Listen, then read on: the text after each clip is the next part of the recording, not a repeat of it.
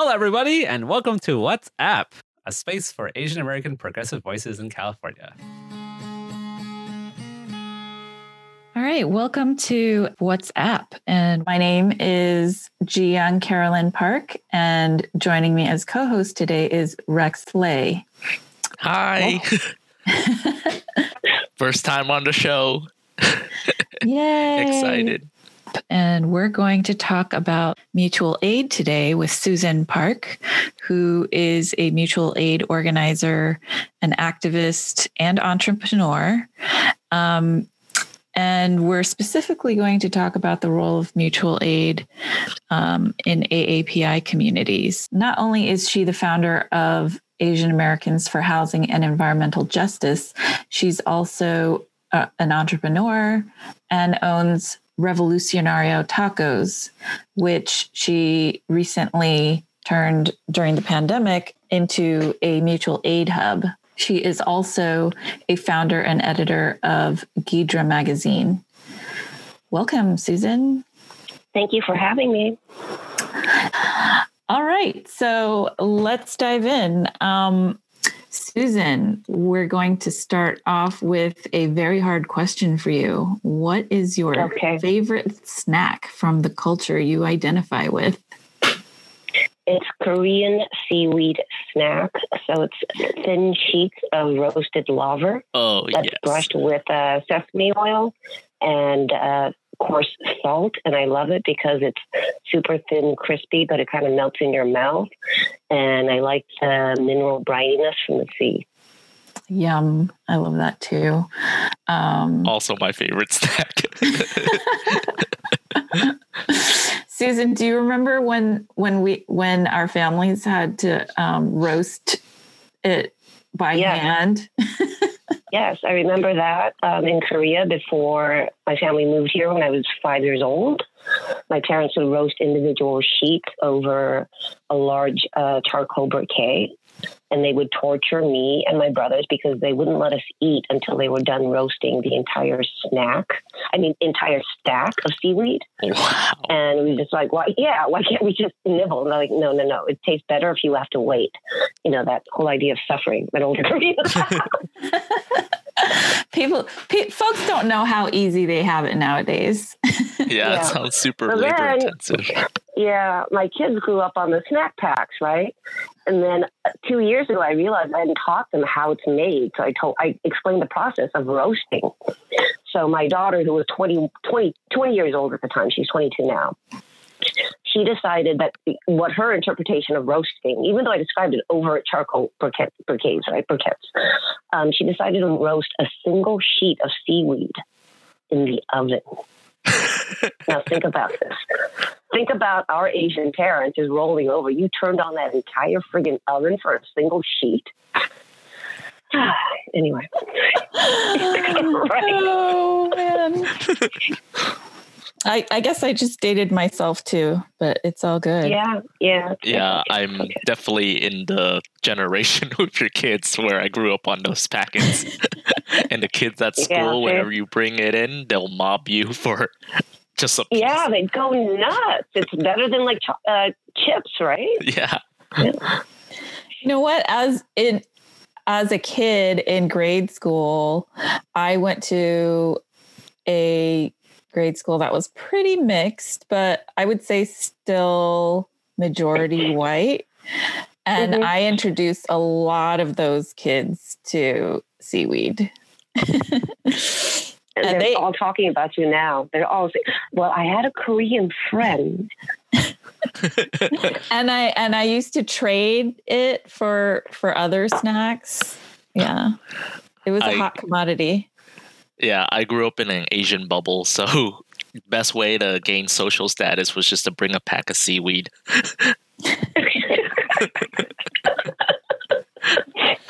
Never had a lunchbox moment. All the Asian kids knew what uh, what's up, and then they would just like cluster around you and worship you just for one piece. Yeah, my kids went to a French American private school, then regular private school. I mean, regular public school. And, um, you know, they're 17 and 22 now. And they, the seaweed, Korean seaweed snack was always popular during their entire childhoods. Um, when I was growing up, um, it wasn't even packaged as snacks. So I'm really dating myself now, aren't I? I, I, I'm from that time as well. There okay. were no, there were no roasted packs back then. No, you had to make your own. You know, my grandmother used to go deep sea diving to pluck her own. No, I'm just kidding.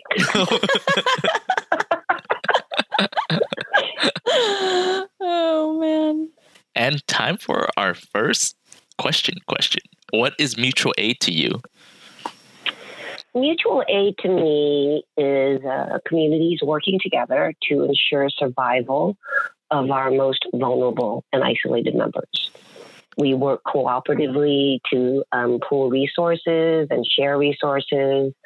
And again, with our most vulnerable community members, at the same time, we organize ourselves to change the system that created these shortages and hazards and, um, you know, people who are at risk when they don't need to be. So I don't generally prescribe wholesale to any ideology or theory, and that includes mutual aid organizational theory, which is very popular. And um, right now, um, and it's that's just it's a lot of talking, which I tend to not like to do sometimes. Sometimes I talk a lot, but I prefer to do. Um, I think mutual aid organizational theory positions mutual aid as distinct from charity um, and sometimes even opposed to charity. But I think that um, I have some disagreements with that. I like to be practical and realistic instead of uh, ideological. So I think professionals and experts are needed. They can be very valuable in scaling mutual aid um, to meet increasing demands caused by um, pandemic or COVID 19 or any other kind of crisis that affects low income BIPOC communities. And I think leaders need to be able to make hard decisions fast in order to meet emergencies and sustain direct aid.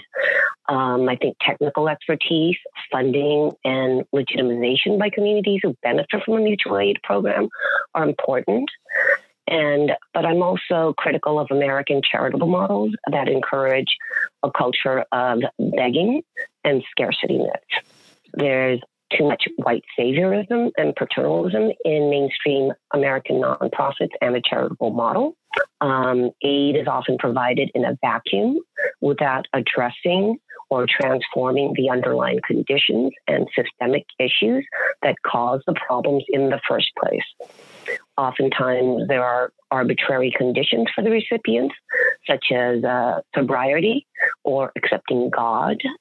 I also think that charities often perpetuate problems or contribute to the growth of problems. It keeps the charitable industrial complex growing. Um, for example, I was shocked to hear an Episcopalian priest and I can name names, but I won't. You know, I like to respect people's privacy. Um, and there's just no, I don't, I'm not really into cancel culture and shame culture. But an Episcopalian priest told me that his shelter can only accept older men after they have been homeless for two weeks. This is a purely arbitrary decision on his part and the part of the Episcopalian Church. I was shocked because it is much easier and cheaper to keep someone housed than it is to shelter them or find new housing for them. I've helped people stay housed with free information. $30 to pay off a ticket so they can keep their car and keep going to work. If they can't keep going to work, they're not going to be able to pay their utilities or their rent. It's just 30 lousy dollars or free information. Um, you know, extremely low income people often struggle to pay for basic needs. If you can help them with one basic need, it helps them to meet their other basic needs. And I chose food aid because we all need to eat every day, and food aid is the easiest aid to come by. Yeah. So, um, yeah, I'm really against these arbitrary decisions that they're completely unnecessary. You know, you tell me you can't accept women. Why not? Yeah, my most recent job was with a uh, NGO that was also like passing aid out to uh, folks mm-hmm. impacted by COVID. And mm-hmm. yeah, like like uh, Susan said, there's a lot of like criteria, especially when our mm-hmm. funders mm-hmm. are from like the county, and they want like mm-hmm. you have to make a certain amount, and we have to like basically annoy them Mhm. with phone calls just to make sure they fall in under that criteria, just so they Mhm. can get money aid. hmm So, what is the model of your mutual aid effort, and what is the mission of your mutual aid effort? Okay. Um, so the mission is I started Asian Americans for Housing and Environmental Justice in February of 2020. It's also um, a nonprofit. Our initial mission was to provide in language, culturally competent direct aid, support, and services to at risk, older, or unhoused Asian Americans, low income and older Asian Americans, and unhoused Asian Americans are more likely to be heritage language only speakers. So they fall through the cracks all the time. Mainstream nonprofits and government entities have largely failed to address the language and cultural needs of Asian Americans who need social services. And we saw a huge vacuum that has allowed the rapid growth in homelessness among older Asian Americans. Koreatown alone has approximately 700 homeless Asian Americans and possibly another 200 LGBTQ trans uh, LGBTQ plus Korean and Asian teenagers. And this we're just talking about Koreatown alone. And this has um, grown rapidly in the last five to six years. So, um, what Asian Americans for Housing and Environmental Justice does is we harness aspects of mutual aid and charitable or nonprofit organizations. We're able to make fast decisions. We don't wait for politicians, the media, funders, or academics to research problems for us. We know that there are poor people in low income neighborhoods. This is not, we don't need to research this. We know they're there. We know that things got worse for them since COVID 19 and shelter in place orders. Low income BIPOC are always hit first when there is a crisis. Um, our initial round of direct aid to anyone, any community, because we know they're low income. We don't have to, you know, we don't have to really ask them more questions. Who the hell is standing in line for ten dollars for worth of food for, you know, twenty minutes, thirty minutes, or even an hour? You know, ten dollars worth of food or a fifty dollar um, box of produce. People who don't need that, who have enough, have better things to do than just stand in line for that or even sign up for that. That's just ridiculous. You know, not even luxury food; it's just good, wholesome produce. And um, so we're we don't question the recipients, and it's unconditional. We don't say that they have to be sober. Are you on drugs? We don't even ask them any personal questions like that. It's really obvious when people are in need. Um, but our direct aid is political in the sense that we build interethnic solidarity. Um, we don't politi- uh, politicize what we do. We don't have, have recipients, you know, accept our politics or even talk about our politics. We just don't do any of that. We don't talk about God, none of that stuff. Um, but we are a political force for low income BIPOC because we've built LA County's largest interethnic direct aid coalition, and this covers Black, Indigenous, people of color, Asian American, Pacific Islanders. All of us are Indigenous pe- Indigenous groups that we are um, partners with. A lot of Black organizations in South Central LA and LA County wide. We also want to get the message out there that you know Korean people don't only live in Koreatown. Um, Black people don't only live in South Central. That's another problem with the aid thing. Um, this gives us a lot of collective bargaining power. We do get um, fast responses from LA City and LA County officials um, when they see what our coalition is. This is a very, very strong interethnic coalition. There's, it's, it's going to be really hard to, hard to divide and conquer because we're united. So this also helped foster dialogue between our groups and solidarity.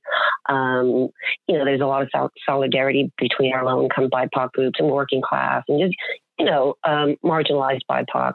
Um, by you know bearing witness for each other's struggles and validating each other's struggles. Because sometimes when only your people seem to be aware of what you're going through you know it's like you just think they're maybe going a little am i imagining this? What is it come on this is real right?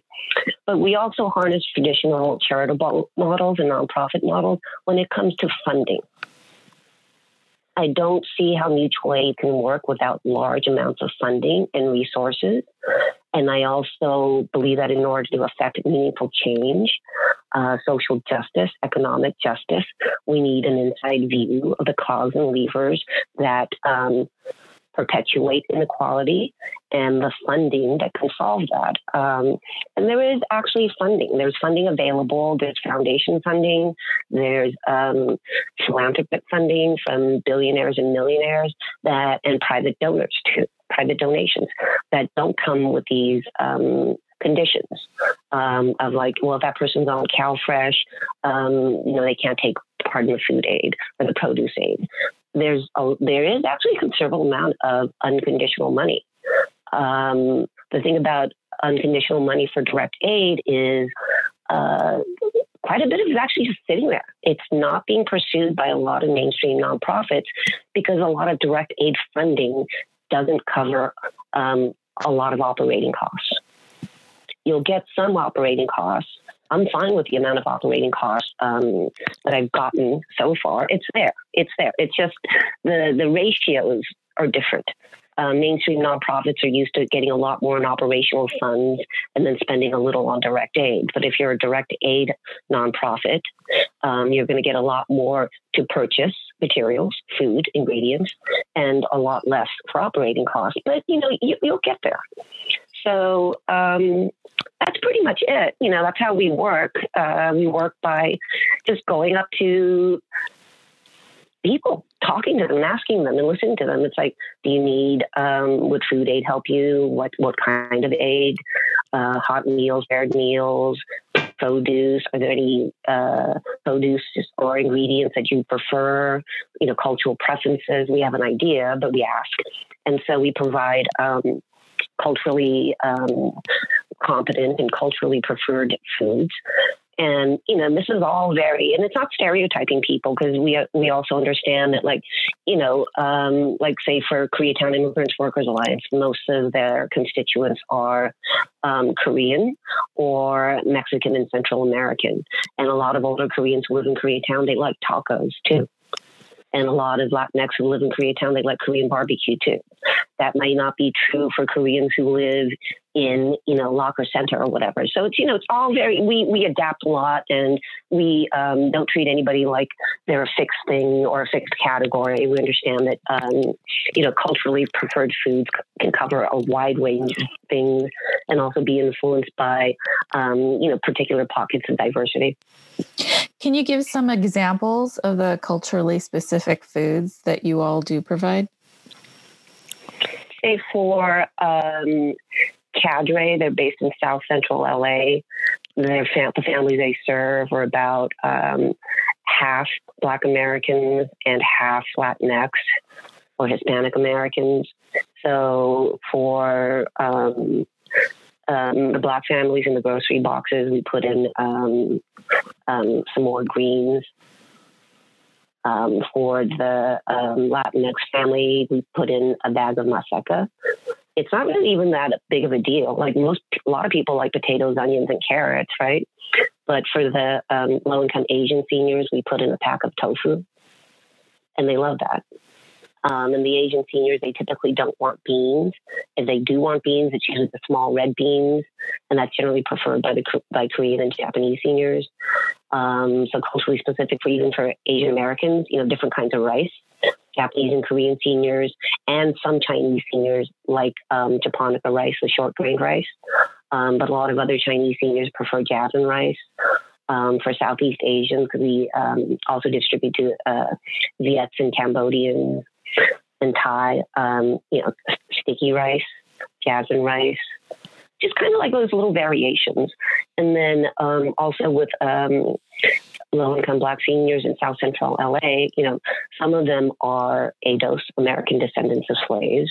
And um, we talked to um, LA Tenants Union, who distributes at Chesapeake Apartments.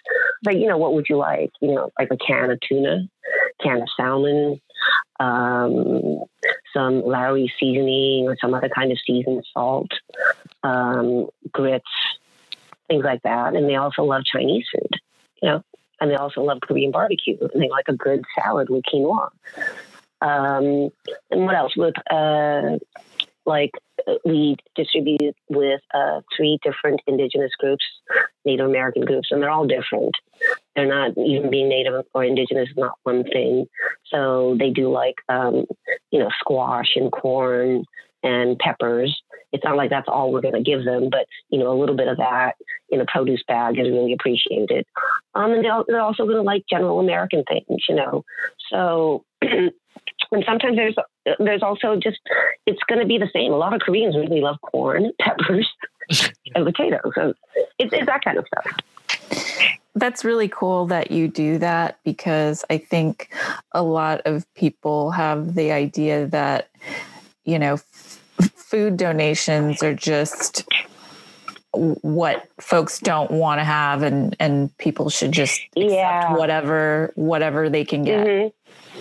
Yes, and I'm going to talk about that later. But yeah, the it it's not just whatever crap you don't want. If you don't want to eat it, if you don't want to, if you would be too embarrassed to show up at your friend's house or your parents' house or whatever, or at your girlfriend and say, "Hey, look what I have for you," it should be that level of decent, good, nice.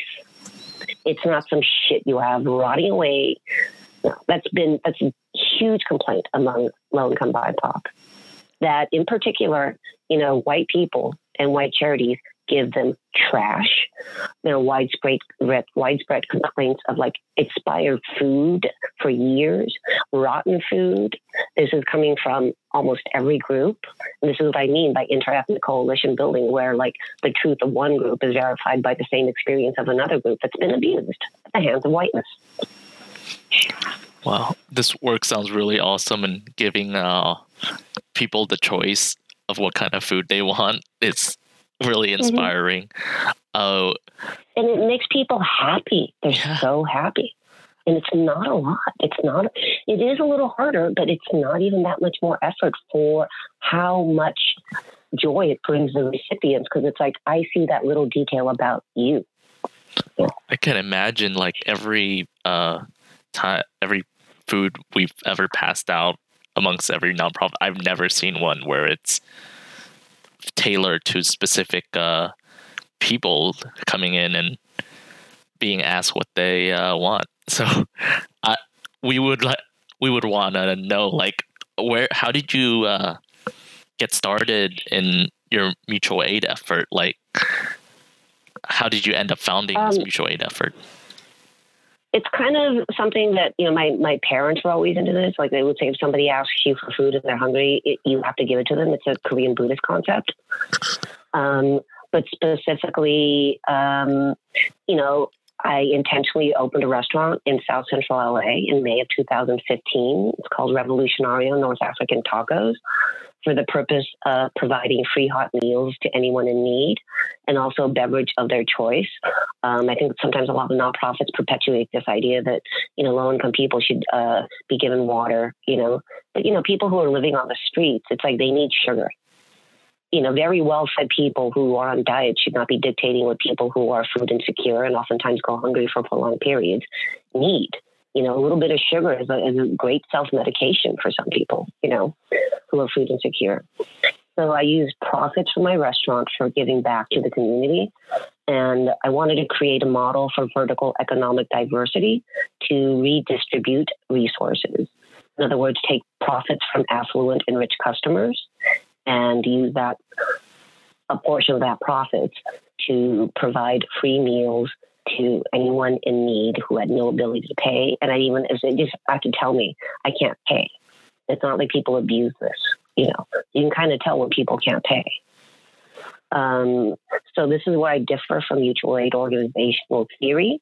And I'm really criticizing theory, okay, that calls for horizontal or flat organizations.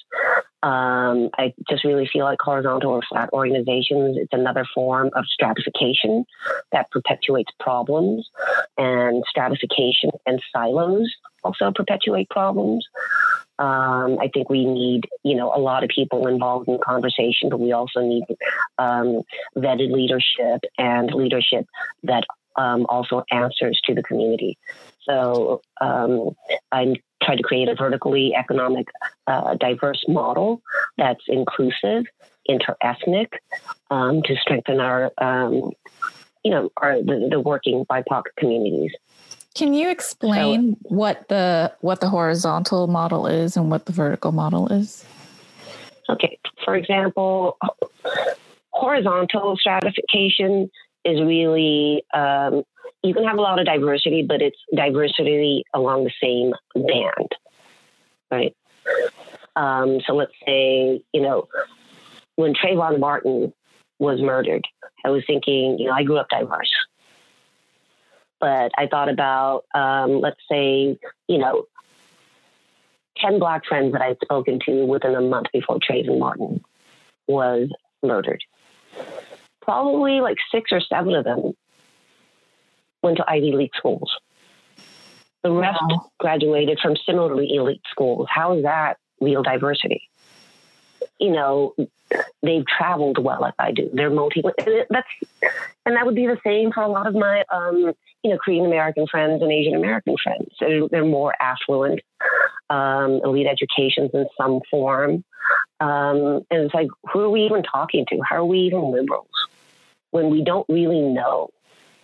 You know, that we have some voice in policy and politics and funding But we don't really know. We read about things, but you can't really read about things. You have to live in a mixed income neighborhood as um, as a person with a little bit more income and resources, and engage with the community, listen to them.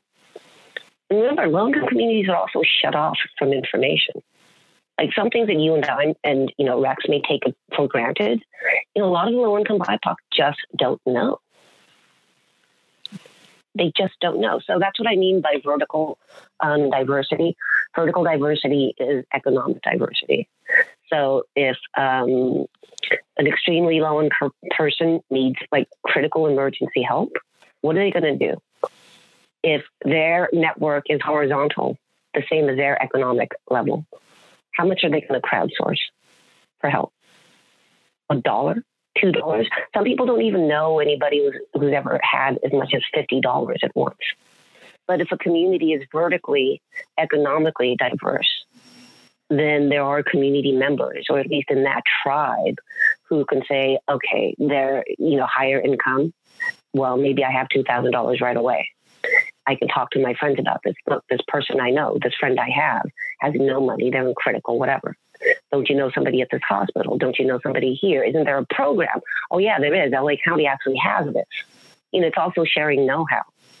There's a lot of information that people with, um, you know, an American elite education have that low income people are just not privy to. You know, they don't, and they don't have, a lot of them don't have laptops or internet connections. It's like, let me Google this for you. You know? I mean, I see amongst uh, you know, people I know, folks who do well for themselves and then just kind of check out and are just watching streaming films and TV right now. um, yeah. Yeah. So, I mean, like what makes you, what makes you want to do this at all? You know, when before shelter in place um, took effect in March of 2020, my restaurant already was, was really hard hit by slow sales. Uh, January 1st is usually um, when sales start surging. It's a uh, it starts the beginning of our high season.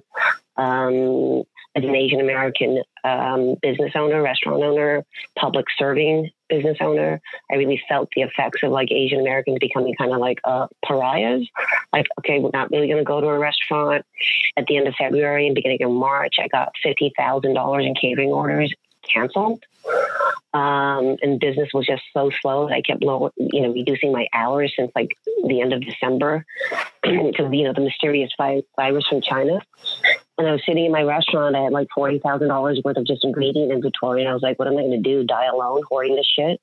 My family could just sit here, lock ourselves in, and eat off of this for five years, and we just had so much food. Um, and I thought, you know, I can't and he started giving it all away. Um, and that's what I started doing. And I think that's it. I mean, I think when COVID 19 hit, I saw people making these decisions. Are you going to accept it for the long term? Are you do you realize it's not about individualism? Um, we're only going to get through this collectively. We're only going to get through this if we care about the group.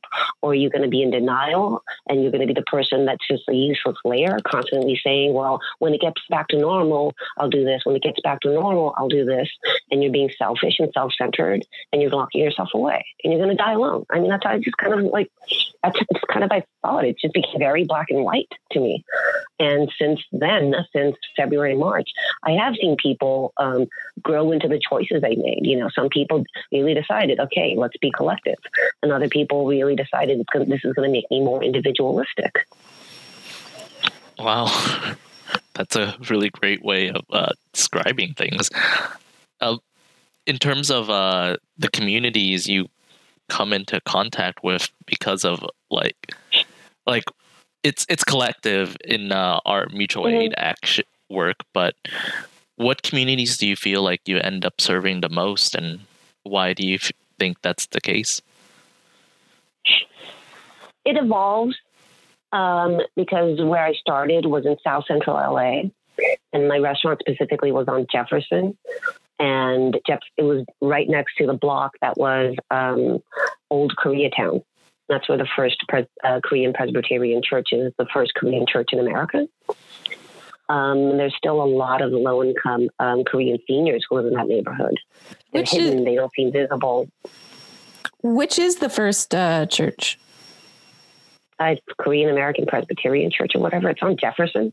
Oh, okay. That's the first Korean church.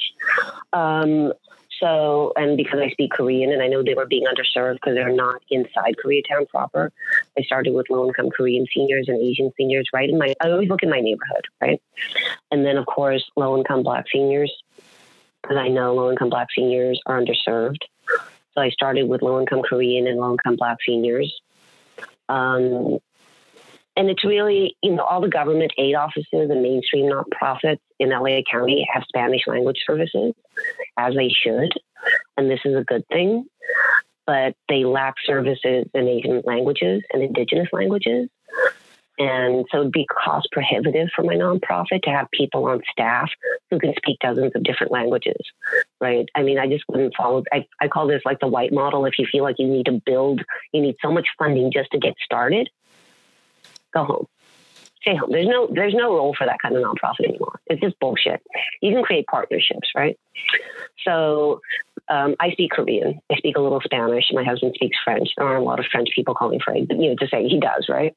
So, um, and then um, I was able to develop a pretty fast, like, interethnic coalition of, of people who speak different languages too. So I able to get things translated in a lot of different languages and they also offer cultural insights. So the language thing was huge. But I also wanted to resolve the false dichotomy of constantly comparing immigrants with Black Americans. Because there are so there are also a lot of Black immigrants. Um, and because these narratives and tropes have the effect of dividing us in order to conquer us.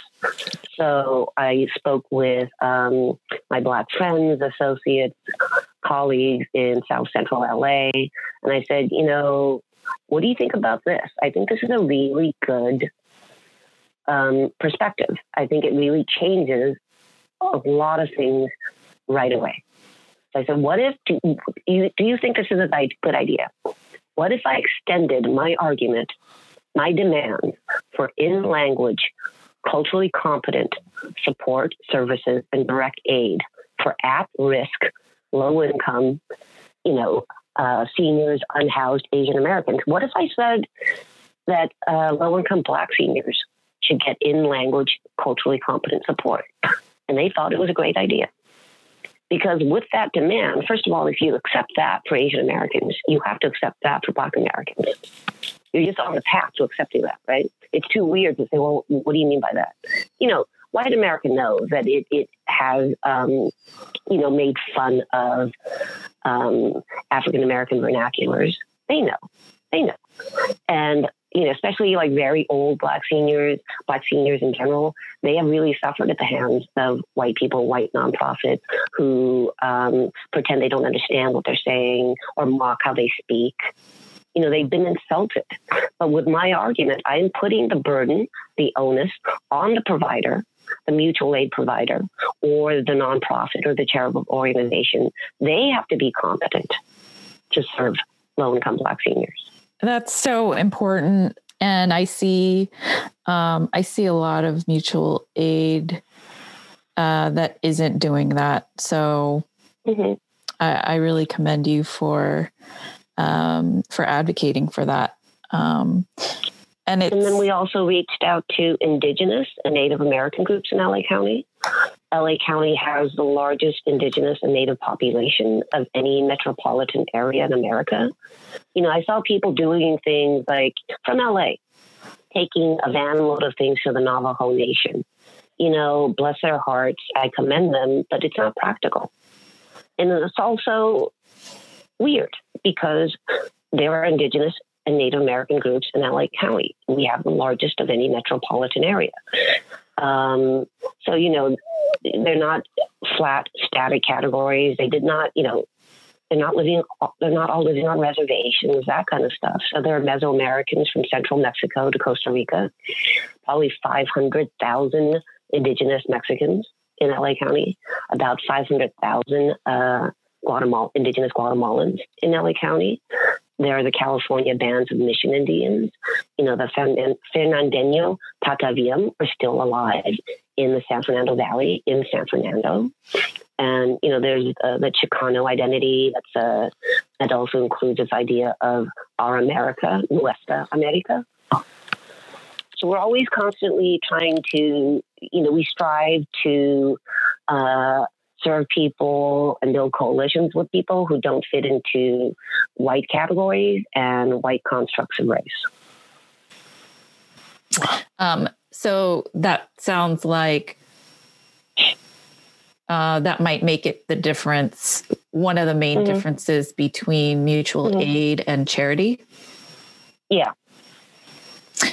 Um, if you can create the best model of mutual aid in LA, what would that look like? I mean, it's, it's it needs a lot of funding, and actually, I've actually uh, um, created movement towards these sort of initiatives being funded, and I actually got funded for this. Um, I would. There are lots of very tiny, small, like mom and pop BIPOC owned restaurants that um, didn't get any um, CARES Act loans, no, you know, um, economic disaster relief loans. They're never going to get any of the um, newer grants that are supposed to be for smaller um, restaurant owners. But these are the kind of restaurants that serve the working people in their communities, right? They're never going to be featured on Eater, or Rarely, right? Or LA Times, or Food and Wine. But they provide very affordable food to the working people in their communities. So I have actually been successful in getting some funding to purchase meals from these restaurants. And the administrative work is hard because I also have to like, you know, sometimes, well, a lot of times, um, teach the restaurant owners or the managers how to write um, a receipt in kind of like the invoice format um, that the funders want to see. And it's very simple, but you know, it's not simple if you don't know. My mom used to always tell me that, look, Susan, sh- shut up and stop saying it's so simple. It's easy for you because you know. When people don't know, they just don't know they just don't know. So um, my nonprofit does the administrative like work of helping them like you know slowly like these are the kind of invoices you need to give me um, for this for, you know for these hundred meals I bought from you. And can you deliver to a local like low income affordable housing building? Can you deliver to this nonprofit? So I would like this program that I started um, I would like more funding for it. Um, and I would like to see it just widely duplicated across low income neighborhoods all over LA County. That's so important because I'm just seeing so many businesses closing and they're disproportionately BIPOC owned, and it's really breaking mm-hmm. my heart. mm-hmm.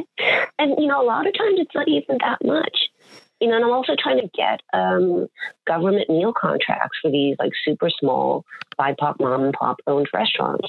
Another thing that I've been working on is um, besides doing the administrative work, sometimes you know a lot of things don't get done. People don't get help because nobody can do the administrative work or wants to do the administrative work. So, um, what another thing I'm trying to do is to get uh, yeah the meal contracts. They were like lots of programs like um, Off Their Plate, World Central Kitchen, Dine One One that offered um, you know that that purchased restaurant uh, meals from restaurants at a rate of like ten dollars per meal for hospital workers and healthcare workers and then later community centers. But, you know, and I'm not criticizing them. They did it. They did a great job. But when you have the intake form, um, when the intake forms are online, and people have to hear about these online, you know, the first round of restaurants that that like are going to get signed up for these things are people who understand, um, you know, who are wired into social media who know how to who have a laptop, who know how to fill in these forms, who know how to fill in ACH deposit forms, who know how to fill in Google forms. So you're going to have a lot of low income, small BIPOC restaurant owners just constantly left out. So I want to reverse America's trickle down aid to be trickle up. Start help people at the bottom first. That would be my dream. I myself have have thought about just going to small restaurants and helping them set up uh, um, social media accounts just so that you know that they can run it themselves. Um, because yeah. i do feel like they're being so left out um, in that way. Yeah. Well sometimes you can't even find them. Yeah sometimes you can't even find them. And then most of their customers are in the same boat, you know, because I try to eat out when I do eat out, and this been going on for decades. I try to find like super hole in the wall restaurants. The owners don't speak English. Their patrons don't speak English. They're, they may have slightly older uh, children who are teens, or you know maybe they're in junior college, but they're still from a you know a low income family. You know they're not going to be as wired in and media savvy and know how to you know fill in like financial um, applications and documents. Hopping back to uh, the changing the trickle down neoliberal mm-hmm. Uh, mm-hmm. ideal into a more trickle up where well uh-huh. realistically, it's a trickle up economy where we, all the wealth mm-hmm. at the mm-hmm. bottom trickles up to them. But how yeah, do yeah. you want to see your uh, mutual uh, aid project? How what what would you like to see to happen? Like say five, ten years from now, or just in the immediate coming year? I think I see our um, nonprofit doing a lot of the administrative and distribution work um, for meal contracts from uh, government meal contracts that used to go to just big institutional caterers. Um, I really want those accounts to go to um, be divided up um, to like you know even 800, 1,000 small BIPOC owned restaurants, and there's a lot more than that. But I started calculating. I think uh, the city of LA's um, Department of Aging they pay for 15,000 meals per day for seniors. Um, and there's LA County. There are all these different county kind of uh, government, public funded, public you know funded with public taxpayer money, right? Um, that go to these big institutional catering companies, and I don't think they should have those accounts. I think those accounts should go to truly small, BIPOC owned restaurant owners who operate in low income communities. I would like to see my nonprofit growing. Um, and then we also started the beginnings of a homegrown CSA. This is legal. you can you can sell um, produce that you grow in your backyard. Um, and then I would also like to purchase from uh, BIPOC farmers who are local, as local as possible, to create CSAs that, like, you know, more affluent customers can buy to subsidize free groceries for low income um, people. I would like to start an urban farm. Um, many of them um, put an application for a nursery um, license uh, so that I could propagate uh, fruit trees and sell them to people who have money and use some of the profits to plant fruit trees in low income neighborhoods, housing, low income housing. Um, I'd like to create more green space in Koreatown. What's happening in Koreatown is that um, Koreatown has the, the lowest uh, green coverage, county cover. Well, it's the least green neighborhood out of 188 neighborhoods in LA and it's uh, there's a lot of reasons for it. Um, but one of the reasons, besides the population density and the you know the, the commercial built out the, the, the density, is that um, trees that are supposed to be planted in Koreatown are provided provided by uh, city plants. And the trees they have are just full size trees. So they grow very, very large. And over the period of, you know, you can see those huge trees in Koreatown over the period of a decade or so, or even more, they just, they can just kind of overwhelm a property owner or a sidewalk. So um, I'm proposing that city plants or my nonprofit, because I've already started propagating them, um, offer free uh, dwarf and semi-dwarf trees that are fruit bearing to low income communities and, and you know property managers and building owners who operate low income housing. You know, let's rescale the solution, right? One of the problems of this lack of green cover, um, canopy cover in Koreatown not being solved is that, you know, the only trees that are being offered are too big. How about if I just give you smaller trees? And I did offer one nonprofit 60 fruit bearing semi dwarf or dwarf trees because um, they got funding to plant. Um, and they, they're planning on getting the trees from city plants. Um, but I offered them small, much, much, much smaller trees that are easier to manage and that bear fruit within a year or two, which makes you know residents really happy.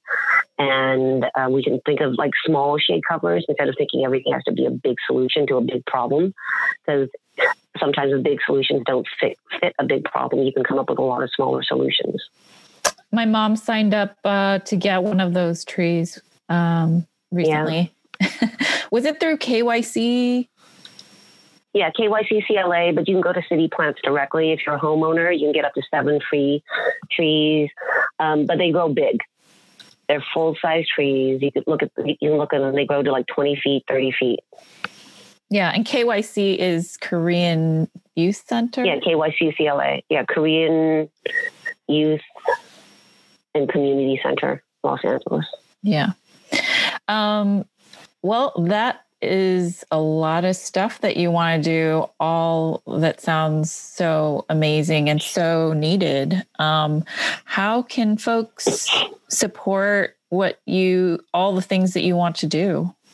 Um, it's really fundraising, resource donations, um, volunteering to help disseminate information and know how um, not ideas, not templates, not a like we did the spreadsheet. We have this handbook here. I don't. I really don't need that. Um, it's volunteering to you know disseminate the information and also like respect me enough to know that you know I already know how to do something. I'm not asking for like somebody to give me a, a class, but like you know go out and you know help teach a restaurant owner how to write a simple handwritten invoice receipt $10 per meal, 100 people equals $1,000. Susan Park of Asian Americans for Housing. You can even write AA4H, whatever. I mean, it's, it's that simple, but somebody's got to do it. And then also my small individual deliveries take up a lot of time because there's some super isolated seniors who don't live in like, you know, in ethnic enclaves or near ethnic enclaves, or even if they are served by a large nonprofit like Little Tokyo Service Center, they have about you know 20 seniors who need a little more because it's got a little bit harder for them. Those kind of small deliveries actually take up a lot of my time. It's easy to get, say, tell uh, somebody to a produce company, okay, I'm going to order a thousand boxes from you. That's um, 10 pallets or even more. You drop them off, and then I call a bunch of nonprofits to pick up, or I organize a big drive through um, pickup. That's actually really, really easy. It's those little individual deliveries to the isolated seniors that just take up a lot more time. I, I need help with that, those things the most. Oh yeah, I do that. I do uh, deliveries to seniors weekly, every Tuesday mornings yeah. with a local nonprofit that's also trying to do their own uh, mutual aid network. Um, how do you balance? Yeah, it is. It, it's there's a two hour window and I deliver to five people. It's a lot of time and a lot of like labor. I'm not particularly strong either, and it's like boxes. Yeah, and a lot of times seniors don't pick up their phone. You have to call them five times. Yeah, hearing problems. Yeah, especially yeah. if you're they're in apartments that are like hard to yeah. get up to as well, and they got like a code that you have to and the Asian seniors too. You know, the older an Asian American person is, the more likely they're going to be, you know, heritage language only speakers too. So yeah. finding bilingual people, it's not that challenging, but I, I have found some cases where like people really are not bilingual. You know, they're just they're just not. And it's like, thank you for trying, but you're really you're just not. How do you You, you never know what you're gonna. it's hard. It's hard. I'm good. I'm really fast at doing administrative work. That's where, like, that's why I do this stuff because I can do I can do a considerable amount of administrative work, um, very fast, like extremely fast. Um, I I have problems sometimes with um, like carpal tunnel syndrome, and my left three fingers are just really numb from typing too much. I mean, I'm just constantly doing paperwork. Um, but you know, my kids are pretty independent. They help me out. Uh, it's not easy balancing. I think where I really fail the balancing is I don't take care of myself as much. But I think since um, my work for my nonprofit and mutual aid network um, grew, I really just pushed the restaurant stuff more onto my husband, and that's really what he should have been doing in the first place. And I started spending a little more time taking care of myself. yeah, yeah. I mean, the restaurant is, is for him. You know, he's a chef. He's a chef by training, and that's what that's what he grew up learning. He went to culinary school in France. Me, you know, I can be a chef if I want to, but I can also do a lot of other things. So, How do you take care of yourself? um, I drink wine every day at the end of the day. and that's not the best way to take care of yourself. You know, it gets to me, it gets me to sleep fast. Um, but taking care of myself, um, I really like gardening. I really, really like gardening. I started that after moving out of South Central LA into um, what I call uh, West Koreatown or Korean Nice. Beverly Hills. So yeah, I really like gardening. That's what gave me the idea for nursery, for the nursery, and propagating, um, you know, edible plants and trees. Um, gardening really, I really love it. I mean, I love it so much. It's just every aspect of it, personal pleasure. Um, it can help me as a business owner. It can help um, mutual aid. It's regenerative. It, you can propagate. You, you just get more more stuff. You know, it, it, it multiplies literally. So I really like everything about that.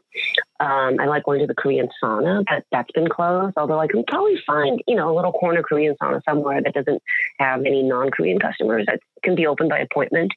I think a lot of people are missing the Korean spas right now. yeah, yeah. I can probably find something though for Korean only speakers, or you know, I, I speak Korean, so I can find that. Um, and oh, I have um, I, I like vintage clothes, and I'm starting. Um, this is another like uh, social enterprise, um, and um, nonprofit mutual aid thing. Um, I'm launching a line of Korean heritage, like inspired but modern um, clothing. That's not a lot of not a lot of like styles for though, but basic, simple, but you know, upscale, modern, um, and like home accessories that older Asian Americans can be trained to do rather easily. Because I see a lot of older Asian Americans who don't speak that much English or none at all, and they they work in industries that are very labor intensive, and they're going to age out. And a lot of times, you know, there's multi generational poverty. So what are they going to do? Um, so I thought maybe, you know, I can start this line. So even people who have like arthritis, they can be given the task of like, you know, just gluing some um, background stuff. And then somebody who can do more detailed work takes it um, and handles some finishing details that they're capable of doing. Um, and the model would be like, you know, prepaid. Um, I have to figure out the, the labor model, but it would be prepaid and would be very, very fair based on what they do. Um, and it would be like a living wage. And I have the like the line visualized too. That's another thing I'm working on. Love that. So, how do people actually get plugged in with you to help out um, if they uh, can or want to? They should just email me and then they should be willing to just hop on a call and we should just go through it really fast. But people who email me and they only want to like go back and forth via email, and that's just like, what is that? It just we can talk about this in five minutes, and we can just go back and forth with like five different emails and 10 different emails. So, what's your email address? Uh, the easiest one for people to remember is smokingkorean at gmail.com. Okay. Wait, smoky or smoking? Smoking Korean. Smoking Korean at gmail.com. All right. Cool. awesome. Do you have any advice for people who are starting their own mutual aid network or want to start one? I would say um, just do it. Just do- It's, it can be as simple as being kinder to someone. Come on, we're out every day. You know, you open your eyes, there are people who need something right in front of you. If you're going to the gas station, you can see that somebody's sitting right there and it's a really hot day and they're red. Do you think they would want, you know, a cold bottle of water? Keep a couple in your car. Just be aware of what's going around you, you know, um, in your own community and as you're like going to and from work. If there's something you, somebody you see on the way that you can help. Um, think of all the different ways that you can offer support, just a little buffer, a little comfort, a little cushion to someone who is struggling. Do you see? Are you the kind of person you see somebody who's clearly carrying too much stuff? Some of it's going to fall off. Are you the kind of person who says, "Can I get at least one of the packages for you and open the door for you?" When you see somebody drop something and they can't pick it up, do you pick it up for them? Start like thinking of your life and other people that way. And you'll see more and more ways to give. You know, I was standing in line at Ralph's. This older man was trying to pay for five dollars worth of food. It was like you know, like a loaf of bread. His EBT card wasn't going through. He started arguing with the cashier, and the cashier's like, "It just says there's no money in your EBT card." Okay, and he was becoming belligerent. I just paid for it for him. Five dollars doesn't mean that much to me. Yep. It really, it's five dollars is not much money to me at all. Was it? Did this man thank me? No. He, nobody's had probably ever even done anything nice for him. He didn't even expect it, and it's just like whatever. But you know, it's not about me. The man was clearly, I mean, he looked extremely, extremely low income. His shoes were tattered. You know, he's not going to go party with a loaf of bread and you know a pack of hot dogs or whatever. If you keep your eye open for things like that, and even at work too, coworkers, you know, um, even successful people. If you know some successful people, to say, you know, I've been thinking about you. I was wondering, is everything okay? You'd be surprised. Successful people, a lot of times, they nobody even asks if um, they're doing okay. But you know, everybody feels like they need help sometimes. And if you ask successful people if they're they're um, doing okay, in, when they're all alone and nobody's helping them, nobody's asking them, they're going to remember you later. That's actually how I get um, um, very large donations. And you can't fake it. It's just the way I've been. And of course, I know successful people. You know, not everybody knows people with a lot of money, but um, you know, that's where I've gotten a lot of like substantial private donations. Because people remember me. They're like, "Oh God, even ten years ago, Susan was like this kind of person with me." When you know, just open your eyes to the world around you and people who are, you know, their little daily struggles. I think that's how you start. Like mutual aid on a small level, you know, person to person level. And then you can also start organizing with some friends, you know. Let's say you want to help a restaurant, you know, 20 old seniors who need food, um, $10 a meal, $200. Can you, that's one of the things I did. Okay, $200. You know, I, I, I had $200 to spend for 20 um, meals for seniors, but I knew that I'm not going to have 20,000, 50,000, 100,000, half a million you know. So I started just talking to my foodie friends. I was like, hey, let's chip in and buy, you know, to get two hundred dollars worth of meals, four hundred dollars worth of meals. You can do stuff like that too. Um, you know what I'm realizing is that we didn't talk about your own background. Um, can you share a little bit about your own background and how it got you to what you're doing today? Um, I'm Korean American. I was born in Seoul, South Korea in October of 1969. My family moved to America in January of 1975. I was five years old. And I always say moved, I don't say we immigrated. We were certainly not refugees. My family was doing okay in Korea. My dad was part of the creative class and professional class. Um, my mother wanted to move to America. My father did not. My brothers and I did not either. So I always say we moved. Um, my parents were part of the professional class of Korean Americans who immigrated to America roughly between 1965 and 1977. Some a little bit before, but some some a little bit after. But this is really 1965 to 1977. You know, a large critical mass of Korean Americans who either had um, college degrees or equivalent or were highly skilled in some trade or industry immigrated to America and, um, you know, created these um, small mutual aid networks that also involved helping each other with financial instruments like loans that were privately funded by a group of Korean Americans who trusted each other. We substituted, you know, they acted as substitute banks for each other. Um, they also organized, these are the Korean Americans who also started a lot of the, you know, well established, um, better known Korean American nonprofits um, in uh, some of them in the 1960s, but certainly, you know, most of them starting in the 1970s until the early 1990s.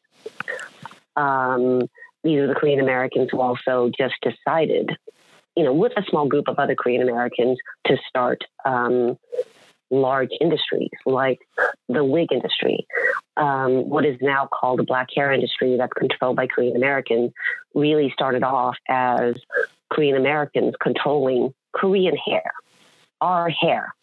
The hair from our women, low income, poor, impoverished women. It was our hair. So, you know, they decided to start like vast industries like the wig industry. And um, obviously, they didn't have any idea that Black women would be the largest customers for it. But, you know, I think it's just being a part of this, the children of this generation of Korean Americans and seeing how much they were able to self organize. And obviously, they brought the tools with them from Korea. You know, they weren't refugees. They didn't walk over. What you know, that's why I want to emphasize the kind of know-how they brought with them from Korea because there's you know false immigrant narrative in America that we're all the same. We're all just kind of like blank slates, and we all don't know anything about America. That's not true. You know, that's just not, we're not all the same blank slate. We come with a different group. But anyway, just being a part of this generation, the first two generations of Korean Americans who established um, Korean American um, economies um, I think that is like the biggest influence in my life. And also, my parents were progressives. You know, they're not just progressive for Korean parents or Asian parents of their generation. They were just progressive parents. So they raised me that, you know, you know, they they they're in their seventies. They don't have like what's considered politically correct words by you know today's standards when they talk about different people. But ultimately, they always went back, reverted back to their idea that you know all human beings are human beings, and we all deserve a shot at you know equity, um, fairness, and not just basic needs, but you know we all deserve a shot at you know living out some of our dreams and our hopes and our aspirations and trying to better ourselves because that's what what makes us different from you know animals. So i think those two things really influenced who i am as a person um, how i see um, in organized mutual aid and my relationship vis-a-vis um, white supremacy you know, my parents made sure I could still speak Korean. My parents made sure I can read Korean. I can think, dream, hope, live in Korea. I don't need to think in a colonizer's language. I am independent of them. So I can say, you know, and I know, you know, they they don't know what's going on in my head. They don't understand what I'm thinking. But I've been entirely educated in America. I know their playbook. I've had to read so much about them. They live in a friggin' glass house. Their playbooks are published. They know nothing about me. Um, and that's just really funny to me.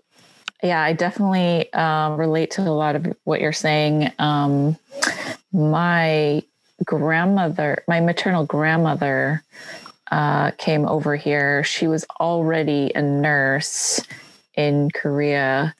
Um, but, you know, during that time, which was late 60s, it was only the you know certain certain kinds of of people from Korea who were able to um, uh, immigrate over here. So it was like Yeah. People with Yeah. skills, but then they come over Mhm. here and then they can't practice the in the field that they are trained Mm-hmm. for. So she couldn't be a nurse, and she ended up being like a, a caretaker, earning a whole lot less. Um, and Mhm. my grand my, my maternal grandfather was an architect. He really didn't want to come here. It was m- actually my grandmother's dream to come here. And when he Well, came here, and when he came here, he was mowing lawns. Um, Yeah. and he probably so- became a little bitter and he felt emasculated because being an Absolutely. architect yes. in Korea is a big deal. He had um, status and class, and people spoke to him a certain way. People probably called him 선생님, right?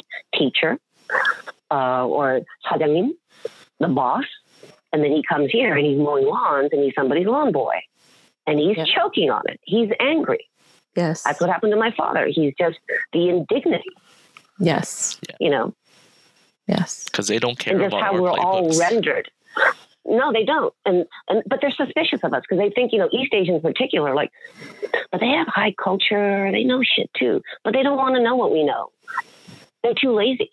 But then that causes them to be constantly kind of uh, suspicious of us and always consider us to be foreigners because they don't even want to bother to read one book about us. We have to read everything about them. Yeah. It's a very common story. Like a lot of like Asian uh, immigrants, um, a lot of people who just come here and they used to be doctors. Like my uh, my best friend's Mhm. dad, for example, it was a doctor back in Burma, and he's here and now he's a restaurant owner. Yeah, he started And as an engineer. Do- yeah, yeah, and then they don't understand like these backgrounds that these Asian immigrants have, you know, and they're like, "Wow, God, you're so smart, you're so amazing." It's like you, th- these are people who are bringing in very advanced skill sets and thinking skills, e- executive thinking skills, administrative skills, organizational skills, science about life, you know, science and and the body and how you know the world is built. They're putting it in this one little business or an industry. Yeah, of course they're going to do well. Do you have any final thoughts, Susan, as we uh, close out on Um, uh, this episode? you know what motivates me to do this work is it's fighting white supremacy and institutional racism. It's not dismantling it. I want to chip away at it i want to adjust the cogs and levers of how it moves and what it wants to do. And i want to bring down the matrix of repression brick by brick until it collapses onto itself while simultaneously creating alternative systems for bipoc. And i think that's we create these alternative systems through mutual aid networks, and it does work. You think about all the shit that Korean Americans have for our people. We have our own hospitals, we have our own schools, we have so many of our own institutions. Why can't BIPOC in America have that across the board, or Yeah. more anyway? Building dual Right. power that doesn't Mhm. rely upon Yeah. them. And I think one extra question that's really important to just to address, because a lot of other stuff can be edited out, is um, you know what is you you want to know what is the general mindset in AAPI Asian American Pacific Islander communities concerning mutual aid. Um, if negative mindset, how can it be improved? Outreach, education. Um, there's really no negative mindset towards um, mutual aid. I think Asian American um, and Pacific Islander communities we have the highest rate of foreign born members. Um, and um, our cultures, you know, we're all different kinds of Asian, we're all different kinds of Pacific Islanders, but um, we do have some similarities in the sense that AAPI cultures are more group orientated, family orientated. You know, we think about the collective, and that's probably true across BIPOC. Basically, non white people tend to be more collective and group and family orientated. What's good for us, instead of thinking what's good for me. So I think in AAPI communities in particular, though, because there is a high, um, we have the highest rate of foreign born members who bring these traditional, like, you know, ideas of like a neighborhood pocket or a, even a village pocket of people who help each other. Um, it just comes very naturally. Yeah. Um, so yeah, we're we're great at it. We're actually the best at it.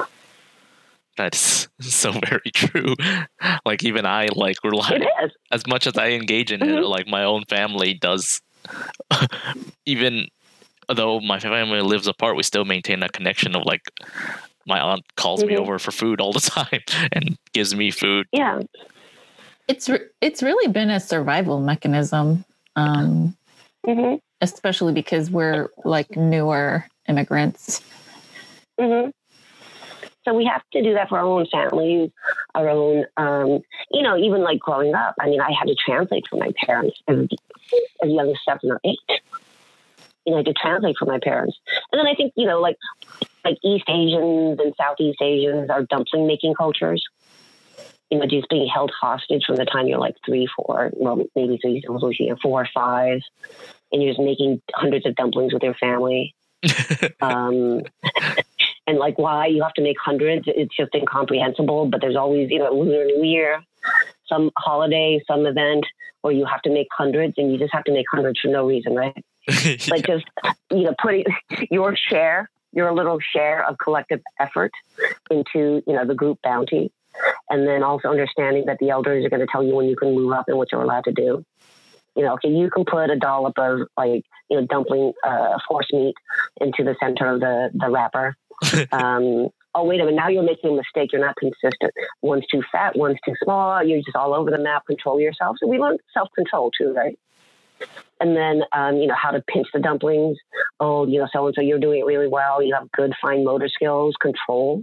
I think you know asian cultures did teach children like fine motor skills. There's a bigger emphasis on that. Don't touch that like that.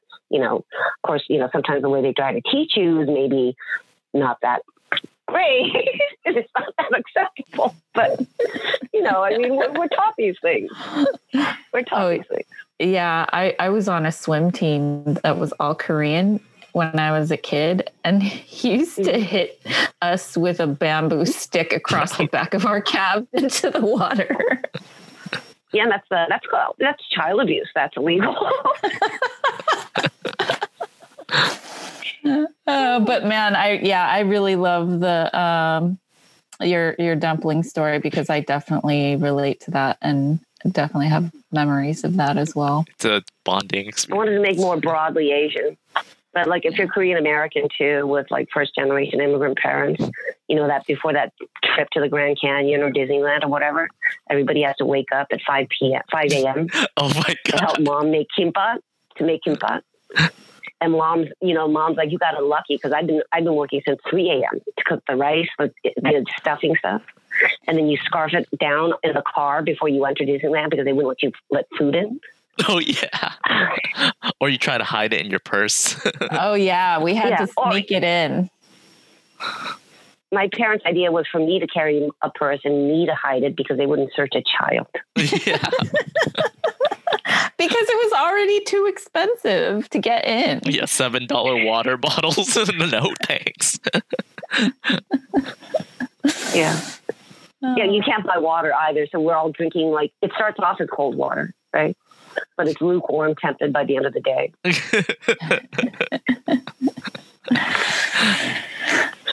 Um, okay, well, thanks so much for spending time with us and um, sharing your Thanks for listening to story. me. Um, it was really an honor um, to speak with you. And I think that, uh, you know, people like you aren't um, uplifted enough in in um, the stories about Asian American folks. Thank you so much. I think Thanks. Asian Americans in general just are not uplifted enough. That's In, Yeah. yeah, we just aren't for our good for the good deeds that we do. I mean, I cannot stress like the good work that Asian American nonprofits do, not just for Asian Americans, but you know, like one of the buildings at KYCC LA, um, one of their affordable housing units. Uh, half the residents are um, low income and or even formerly unhoused Black seniors and low income Black families. Uh, a lot of Asian American nonprofits are like that. Like over half of their constituents, or almost half, are um, not even Asian American. Um, they're just people who live in, in the community. and they're you know BIPOC who live in the same community. Those kinds of stories really need to be told more. You know, Agreed. because Asian Americans are often you know placed as proxies for white people. We're like the proxy villains for white liberal assimilationists, and or the proxy, you know, um, people who accept guilt for white, white white liberals. I don't know how that even happened, and white uh, conservatives too love to use Asian Americans as proxies. It- Yeah. It's just our own Clear, stories, uh, the real stories of Asian Americans need to be told. Yeah, It's And clear that's why we're doing this. the model minority. and thank you for having me. Yeah. Yeah, Well, was thank you so much for having me. Yeah. no problem. thanks- it was great again. learning all we could from you. Oh, thank you, thank you. All right. Have a good day. So wrap. You Yeah. too. That's Yeah. what's up with Okay, mutual aid. that's what's up. Thank you.